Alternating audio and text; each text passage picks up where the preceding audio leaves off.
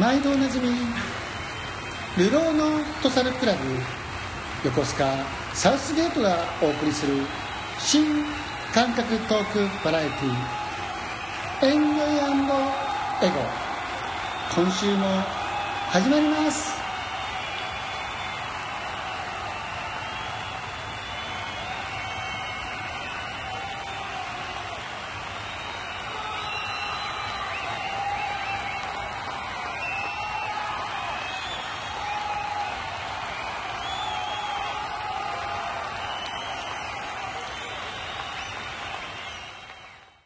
はいそういうわけで、えー今週もエンジョイエゴ始まります。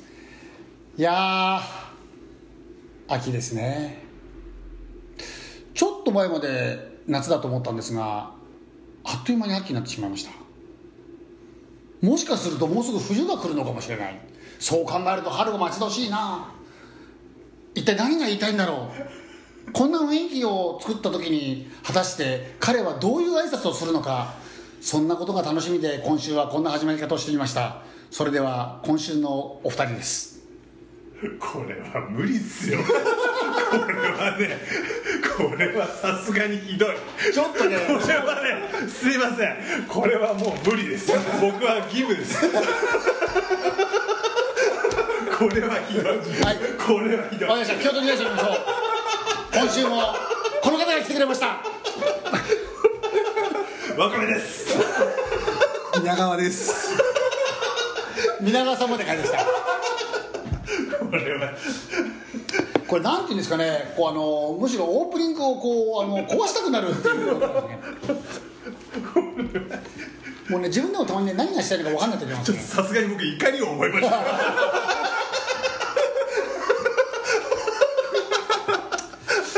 あのね何かモチーフになってるかって何のモチーフになってないんですよね。ただねどうも毎回ここで見ててこの何か降りてくるんですけどその降りてくるゲームであのねしましまの招き猫がどうしても気になるんですよ毎回。後ろにあいつがね。今度ちょっと場所変えましょうか。真っ白の真っ白の背景でやるわけですよ俺ねもうねあの招き猫結構気になるんですよねあ ある。斬新なアイデアですよねあれいやーびっくりした、まあねそんなことで、あのー先週ね番組の終わり際にこう言いたかった話なんですけどこの前ふと知ったんですけどもう世の中に明治生まれの人がいないんですよ、これね昭和生まれの我々がするとちょっとショッキングじゃないですか。軽くショッキングですよ僕。いや冷静に考えれば当たり前なんですけど、そうかもう明治明治生まれの人いねえんだって思うとすごいですよね。すごいですよね。なんか大正って感覚的にそんな大昔じゃないっていうイメージないですか？あそうですね。あのやっぱおじいちゃんおばあちゃんそうですよね。みんな大正僕らの時はね、大正明治後半そうそうそうそう。だから、ね。大正生まれ大正もまあまあ後半ぐらいになると、じいさんばあさんの中でも結構若い部類みたいなイメージじゃないでおじいちゃんおばあちゃんが「ああ!」っていう感じだけど今もうもはやもうもう大正なんてもうすごいことですよ。今僕45歳じゃないですか。なんですねでその時生まれた時の45歳って戦争終わった時15歳ぐらいなんですよね。そうだよね。えーたついこの間だったんだなと。自分が今の年から数えて、あの中3の時のことを思い出すとつい最近のことに感じるそうだよね。そのぐらいの 時代。ついこの前まで戦争やってたってことかと思ってですね。そうだよね中3の時中3のワッサンが見た45歳の大人はどんな感じでした？こんな感じでした？いやーどんなだったんだろう。中僕が中3の時ですか、いやすげえおじさんですよね。でも45そうでしょ？そうですね。だからそれだけ年取ってるってことですよね。そうやって見られてんのかな？今の子たちに。ですね。でもそう見えるんでしょうね。だってこの間あれですよ。あのテレビ見てたらあのなんだっけ長谷川京子が出ててああ相変わらず顔綺麗だな。と思って、同い年なんですよね長谷川京子。どう？つって息子に言ったら「おばさんじゃん」え どこが？それね分かる。マジかお前俺あのーこれ言っちゃうとあのーね某テレビ番組の人に怒られるかもしれないですけどあの偽善だと言っている、ね、某24時間やってるテレビの時にね、僕が昔あの高校時代に追っかけていたアイドルが出てたわけですよ。堀ちえみなんですけどね。あ森ちえみはいこれね不思議なもんでこれあの堀ちえみ可愛い可愛いと思ってずっとこう追っかけてたんですよ。でその時のまた写真とかもあったりするんですけどこれねおおばちゃんになった堀ちえみを見てもやっぱ可愛いなって思うんですよね。うん思いだからね分かる。長谷川京子の話も分かる。森高佐藤とかも思いますもんね。あ思うよね。確かに年は取ります。年取確かに年は取ってる。はけどやっぱやっぱ可愛いっすよね。いそうですよね。だから森高佐藤の時もあれでしたね。確か50ぐらいなのかな。あでいや、まあ、確かにおばさんになったけどでも綺麗だよねって言ったら、いやこんなもんじゃないの？50って冷静に冷静にそれは違うね。それは違いますよね。でもね俺唯一でもねこいつらはダメだなと思ったのは、残念なことに劣化が激しいのは、はい。あれだねおにゃんこたち。あもう日体力が最悪ですね。もう夢も希望もないねあれ本当に。でもか思い返すとうちの親父があの吉永小百合が好きで、で吉永小百合吉永小百合っつってなんでこんなおばさんこんなおばさんだろうと思ったのを思い返すとそういうことだな。でも吉永小百合に関しては、はい。なんかこの年になってみると、この人すげえなって思うよやっぱり。あああでもそうの年であんだけ綺麗にしてんだから確かに。すごい。確かに。で実はね、はい。この前テレビで矢沢永吉が出てたわけですよ、はい。あのまあまあ某某某番組で、はい。なんか長いこと音楽番組のやつに、でね。俺矢沢永吉って、まあ、うちのあのねよ横澤サウスゲートでも大好きなやつがいますけど、まあ、僕たちの年代ではファンもそれはいますよ。でもね僕はねあんま聞いたことないんです。よあんま芯食わなかったんですよ。ずっと人生の中で。人生で芯食わなかったんですけど70ですよ。すごいそれを聞いてちょっと刺さっちゃった。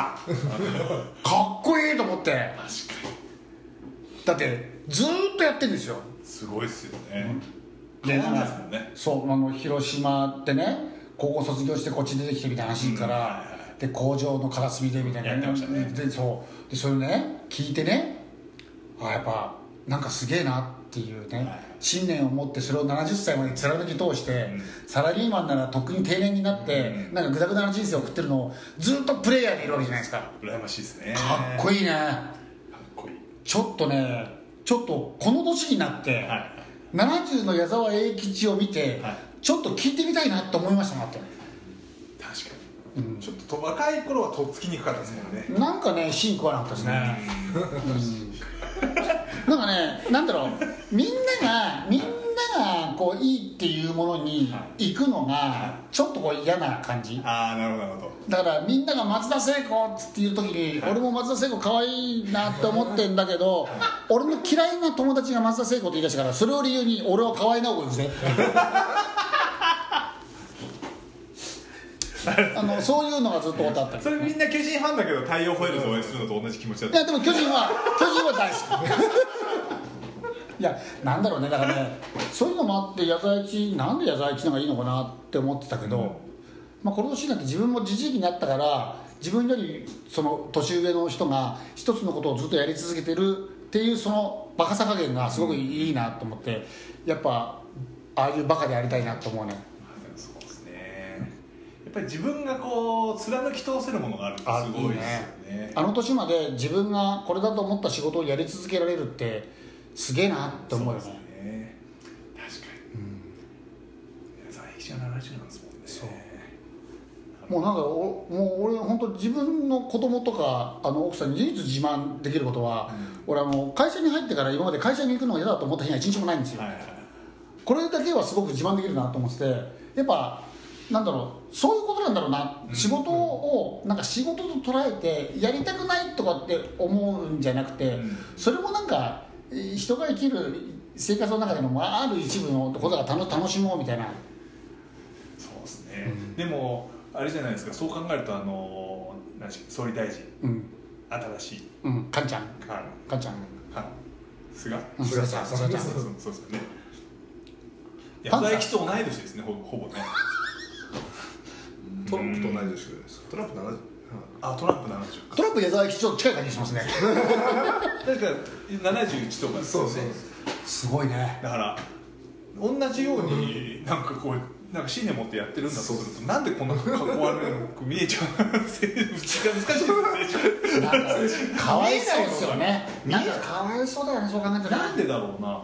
だってなんか例えば政治家志してなんか結構あの人もく苦労してますよね。うん苦労してで政治家目指してでずっと一筋で70まで来て来てね。矢沢永吉と似てるんですよ。それが歌うたいなのか政治家なのかの違い。そうだね。でファンがいるかいないかの違いかな、なんですか なんか表現の手段が乏しいのかな。自分がこれがやりたいっていう。俺はこうだ。あこういうそうだね。うん。もしかしたら矢沢永吉は俺はだけど、うんあの菅さんとかだと、ね、私はじゃないじゃないですか。どっちかって言ったらあの裏我が我が党はみたいな話なんですよ。なんかそれもかわいそうだよね。そうですね。で逆にじゃあ矢沢永吉みたいなノリの国会議員がいてもいいのかってなるとまたそれ微妙だよ なんなんですかね。政治家は政治家なりの信念の表し方とか表現の仕方とかがあって、歌う歌いには歌う歌いのやり方があるわけですから政治家でただ自分の信念を貫き通してる人って誰かいたっけかなっていうそれがあの世の中の人間に伝わってる人って誰かいるかなっていやなかなか難しいんじゃないですか、難しいんですかねやっぱね。うん、政治家ってこうなんでだろうね。やっぱり自分の力でいいろんなものを動かすことができちゃうからやっぱあれなのかな。そう賛成派と反対派が必ずいるじゃないですか、まあだってあの矢沢永吉みたいな人は嫌いだったら近寄らなければ何でもないじゃない。まあそうですね。好きな人しか集まるんじゃないですか。そうですね。だけど政治家ってそそうはいかないですよね。で好きな人も嫌いな人も相手にしなきゃいけないし、うん。必ず敵と味方がいいんじゃないですか。でもその好きだっていう人がたくさんいれば選挙受かるんですよ。選挙受かるじゃないですか、うん。でその入れない人はどんなにおもねっても入れてくれないですよね、っていうことでいうと基本的には原理は同じだから CD1 枚買うのか、うん。選挙の時に投票1票入れるのかの違いと同じようなもんかなと思うんですよね。ただ嫌いな人は何かにつけて文句言いますよねきっと。あ政治家にケチつけるのか。ケチつけるけど。でも矢沢永吉のことが嫌いだったらそっかっていう別ことはに何も書かなきゃいいそね。そこは違いかもしれないですね。ということはケチつける人のことも気にかけなきゃいけないのが政治家でそうでしょうね。ああいう表現をする人はケチをつけないつける人をはなんか無視ほっすれとけみたいな、うんそれよりも俺の好きなやつを増やそう。まあ好きなやつを増やそうっていうところでは同じかもしれないですけどね。確かに。そうですよね、なるほど。まあ、でも確かに同じ70代って考えると確かにすごい差ですよね。すごい差ですよね。どっちがいいのかっていうのもよくわかんないですけどね。で同じ風貌だったらじゃあ風貌風貌でいきます。なんかザ政治家じゃないですかだって。そうそうそう。もうもうなんか絵に描いたような漫画出てきそうなぐらいの政治家じゃないですか真面目なそうすっごい真面目な政治家なんだけどあの人が総理大臣ってなると絵的にどうですかうーんどうなんですかそうなんかねこじんまりしますよ今回のさそうそうなんですよだから絵的に3人ともパッと欲しねえなっていう難しいですね。難しいね。まあ絵じゃないです絵じけどね。ゃないんですけどね。でそれよりもねあのななんでしょうねあの立憲民主党はい。の、なあのなんだろうねこうくっついたり離れたりくっついたり離れたりしてるのは、なんかそこにこう一つの意思がなくてなんか茶番でつまんねえなって思っちゃうんですよ。本当ですよね、なんか俺たちだけじゃ、ね、多数決負けてしまうからお前とこ仲間にならないってそれってちょっと違くねって思ったんですよね。とはいえ自民党も一つとはいえなんか何々派何々派何々派ってもうなんだよこれ。党一つじゃねえのかみたいなもうあの戦闘政治やめたらもうみんなみんな仲良しだけ本当に仲良いい人だけで集まってみようかって思いますよね。まずは冷静なのうなんか心が分かち合えてこう一緒に信念を共有できる仲間だけで集まったらどんな風になるんだろうって。すごい細かいですよいやさそっちのいいような気するんですけど、ねむしろね。で結局ほら自民党だからうん俺は違うと思うけどこれこっちにこうしなきゃいけないとかって票を入れなきゃいけないとかそれおかしいよね。おかしいですよね。それ多数決の原理から俺ちょっと逸脱してるような気がするんですけどね。よくわかんないですね。これ議員横市会横須賀市会議員とかどうなんですかね？市会議会とかやったらね。理解もなんかそれぞれグループっていうかやっぱグループあるんですね。それに属さないと仲間外れじゃんハブンチョにされちゃう。で確か横須賀自民党って2番手なんですよね。ああそうなんですか。1位は1位。あサウスゲート？へえあそうなんですかあでも確かそう。横須賀って自民党に2番手なんだよねそうです。いいや2番手じゃ1番じゃなかったと思ったな。あのもともとあの他の無所属の人たちの集まりのグループ会議もなるほどなるほど。多いですよね。はいはいはいはい。そっか。そいけるねそうこれ第1党取れんじゃないの？サウスゲート。と旗揚げしますか？すごい。派こ閥作って。う 派閥各派閥で1人しかいない若見派成瀬派皆川派高橋派うちに帰って一人よく考えます派閥の会合って。そうですね。いやそっかそうなんですね。自民党は第二党なんだ。ちょっとあれですね横須賀市議会も見てみたいですね。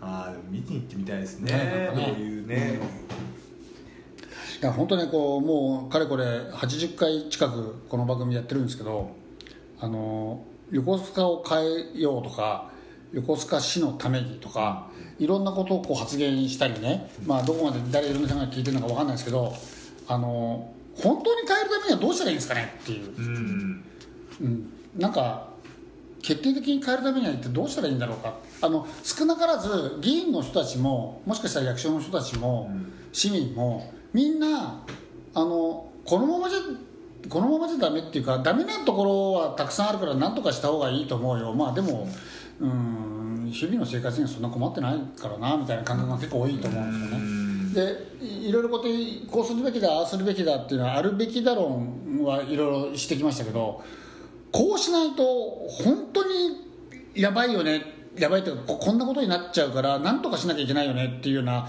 切羽詰まった問題がどこまでにあるんだろうかっていうのがまあそうですね。そう。でそれをねそうそうするとそこがないと多分誰も何も変えてくれないのかな。だから本当に人口さっきもこの先週の番組でも言いましたけど人口率確かに甚だしいですけどそれでも39万人いるんですよ。横須賀市ってなるとあの、まあ、まだままだ大丈夫っていうかそういう感覚にはもしかしたらなりがちなのかなもっと大変なところも頑張ってるからとか。そうね。でまあベースもあるしで、まあ、働き口もこう、まあ、ないわけじゃないし、っていうふうに、ね、なるとね、確かうん、だから何がいけないってそこかなっていう。にでもまあじ自分が例えば成瀬さんが市長になったら一番優先順位高いやつ高い政策だとを決めるとしたら何にします？なんだろうねでも俺が市長になったら一番最初に一番一番よこの人口率どう止めるかっていうのは考えながらあっていうかあのなんだろう人口流出を止めたいっていうこうそれがゴールだとしたら、はい。そのために何をしなきゃいけないかっていう議論がたくさんできるんじゃないですか。そうですね。例えば企業を何とか誘致して税収を上げようとかっていうつまらないことを言い出すと、ん。なんかそのためそれって何なんですかね話になっちゃうけど、んなんかもうちょっとこうそういうぼやんとした人口流出を止めたい、そのために何をしたらいいっていうそういう議論を重ねられるようながいいかね、そうですね、そうですよね、うん。そうするとその中の一つに皆川さんが掲げるような、うん。教育をあそうそうそうさせようみたいなそんな一つですもんね。うん、うん、そうだよな。だからそそこそうそうそうだから一番は、うん。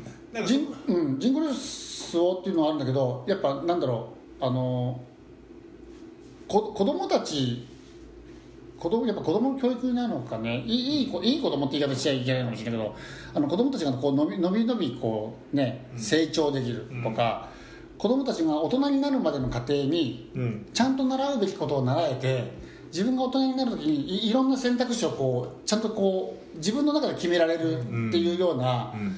そんな世の中になったらいいなと思うよねそうですね。なんかなんとなく大学までは行くけど結局大学に行ったからじゃあっていうのが、そういう人多いじゃないですか。で特に今回このコロナの影響でこう企業の多分求人がうんと減るんですよ、うんそうなるとここれでおそらくこう来年ぐらいから、うん。まさに自分が何を何をどういうなんのゴールを目指して何を勉強してきたかっていうのがしっかりしてるやつは多分首相できるけど、そうじゃない大学行くことが目的になっちゃってた人たちはちょっと苦しいのかな。そうですね。でその中でいや自分は起業してなんとかやろうっていうようなやつも当然いるからそれはうまくねなんとかなるかもしれないけど、ってなると、ん。そういう社会を作ったのは誰って言ったら多分大人のせいなんだよね。まあそうですね。あの大学がなんか商売道具になっちゃったりするでしょ、うん。ってなるとじゃあそこの行くまでの手前まではしっかりなんか子供に経験をさせてあげたいなみたいなとこは思いますけどね、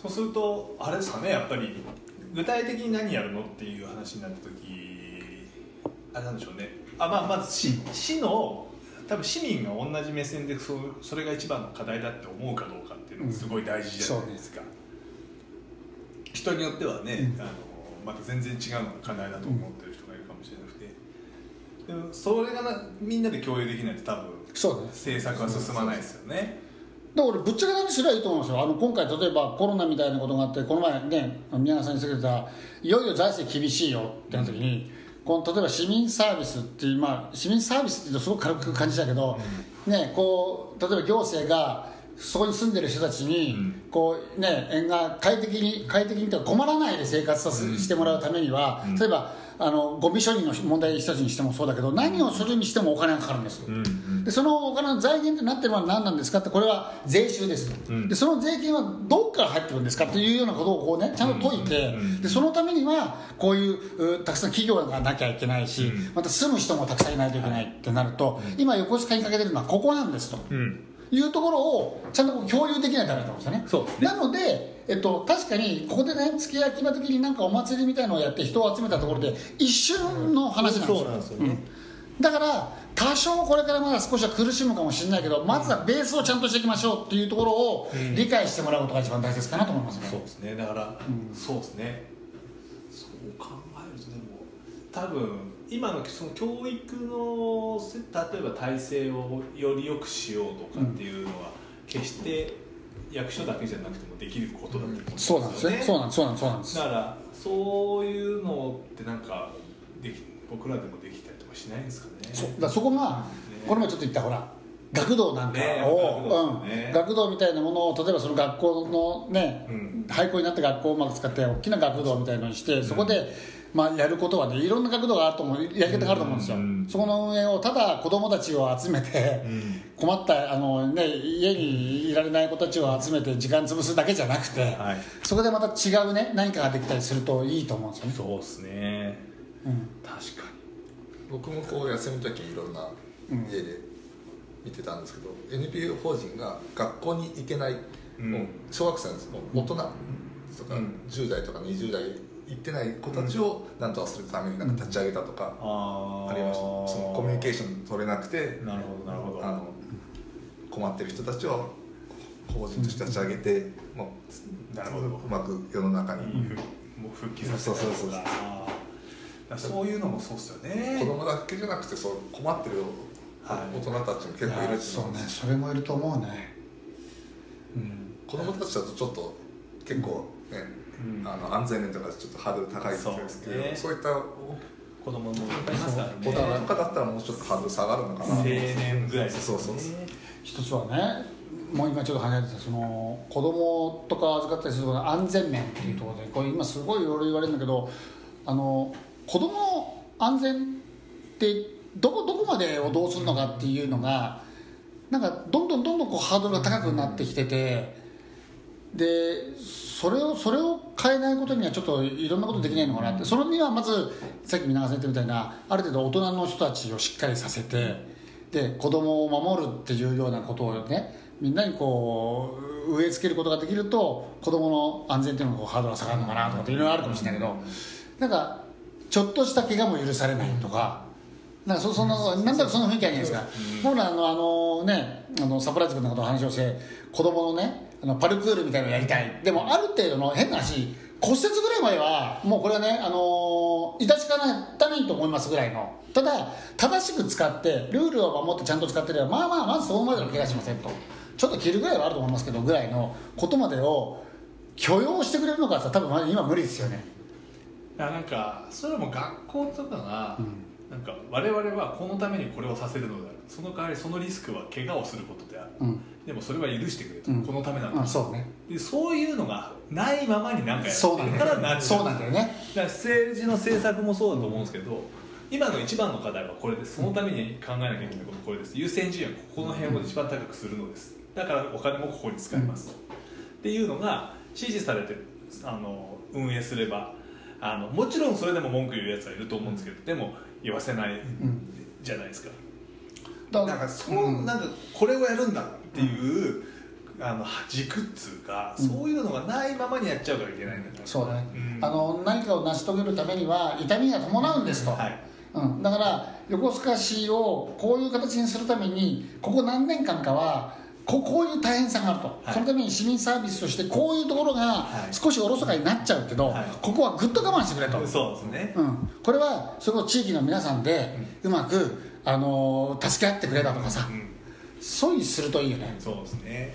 例えばゴミの分別みたいなものがどうしても必要だった時にねいまだにこう違うものをゴミを捨てる人がいてそのためにこんだけ費用がかかってる、うんせめてそういうのをなくすためにこれは近所のみんなで協力してね、あのなんとかそういうのなくすようにしてくれたとかさ、うん。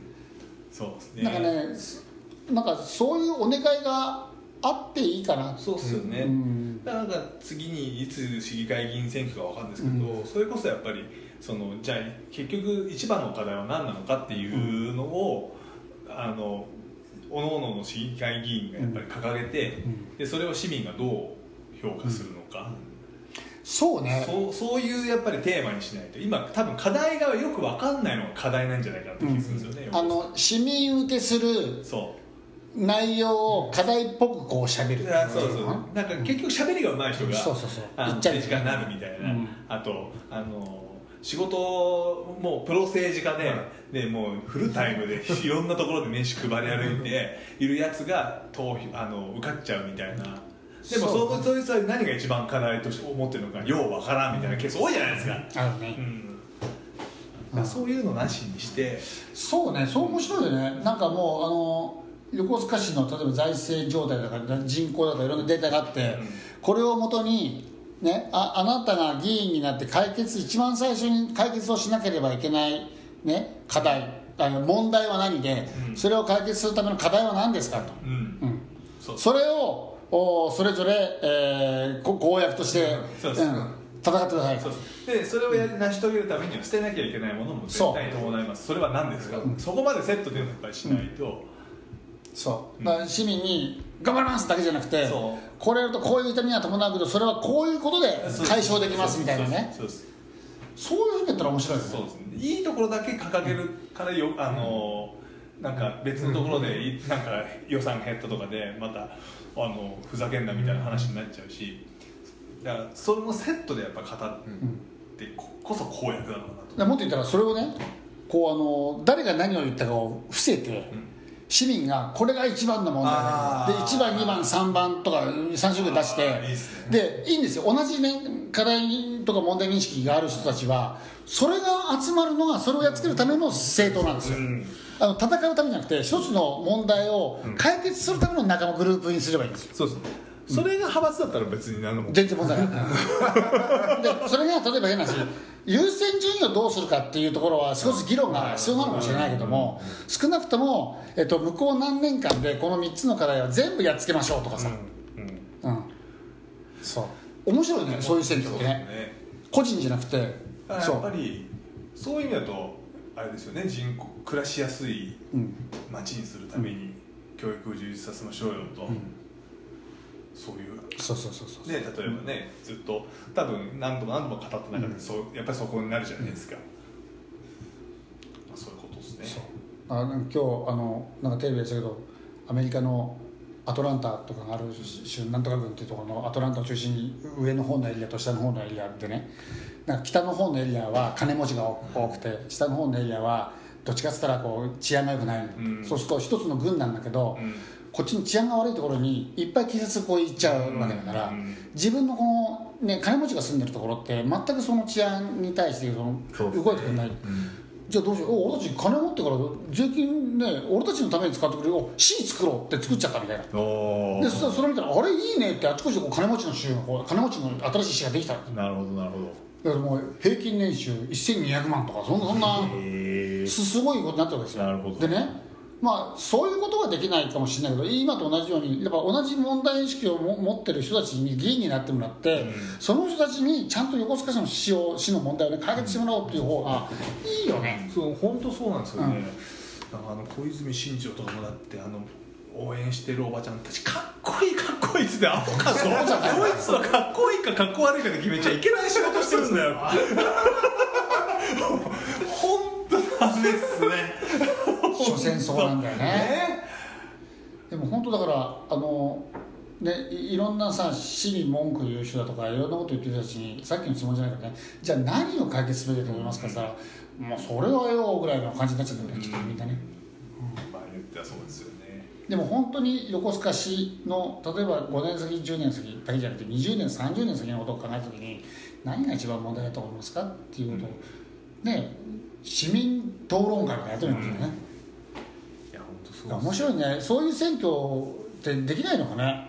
だからあの小泉純一郎さんの時のあの選挙は郵政の、郵政民営化だって言ったじゃないですか、そうですねでそれでもう賛成か反対かっていう選挙、ああれはあかりやすい。すごいわまああの極端すぎるかもしれなくてあ いろいろそれによるハレーションはあったとは思うんですけど、でも分かりやすいって分かりやすいですよね。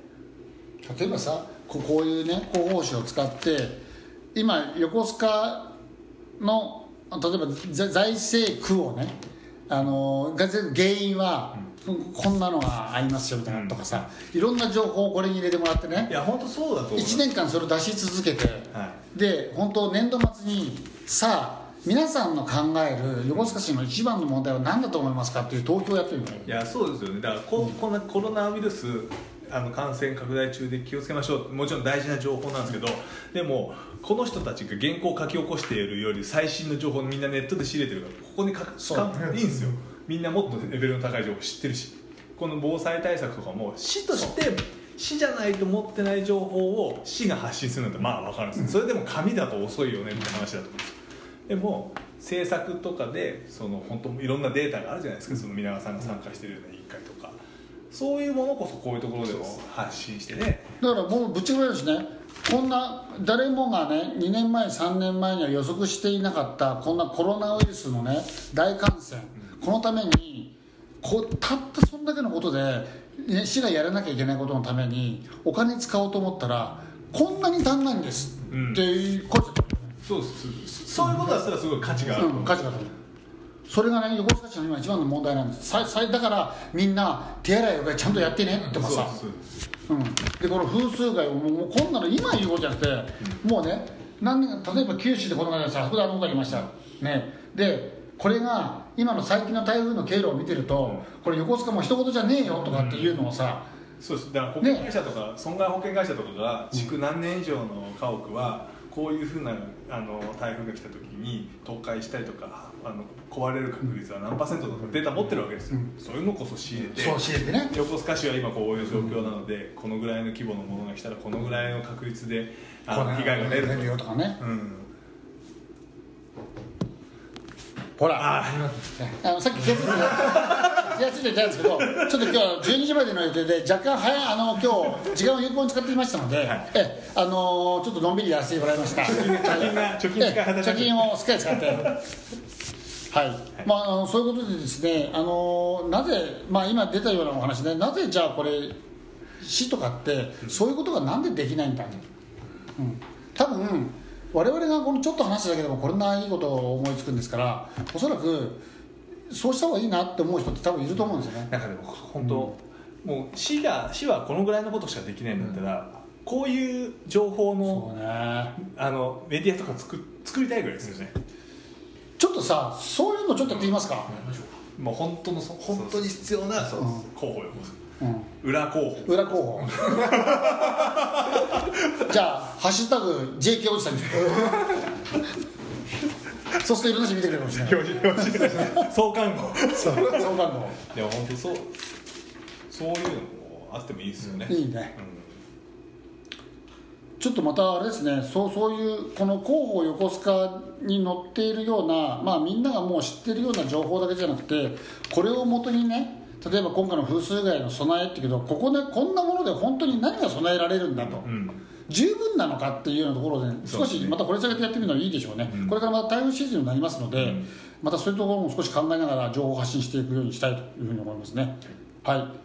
ということで、えー、と今回も本当ちょっと長くなっちゃいましたけどもおーまたあーいろんなお話ができました。また来年来来年ですね、えっと、来週はですねまたあ横須賀のお横須賀ほん本当によくするためにはどうしたらいいんだっていうことをね今回の本も交えてそして我々ができることは何なんだというところを、うん。もしくは掘り下げてなんかやりたいですよ。なんかやるようにしましょう。まもなく100回ですよね。そうです。100回の時には何か発表しましょう。こんなことがやりますと、うん。えそうですね、うん。なんか何か。言って喋ってるラジオごっこだって言われちゃってるので、えはい、もう悔しかったら5個ぐらいやってみろなんかやりましょう。なんかやりましょじゃあ次は5個はテレビごっこにしましょう。う ライブライブアプリで、あの声声と映像がタイムラグがあるやつなんで。はい、はい。まあそんなことで、えー今週も楽しく送らせていただきました「エンジョイエゴ」今日はそろそろこれでお開きにしたいと思います、えーまた来週も楽しみにしてください。ということで今日はどうもありがとうございました。ありがとうございました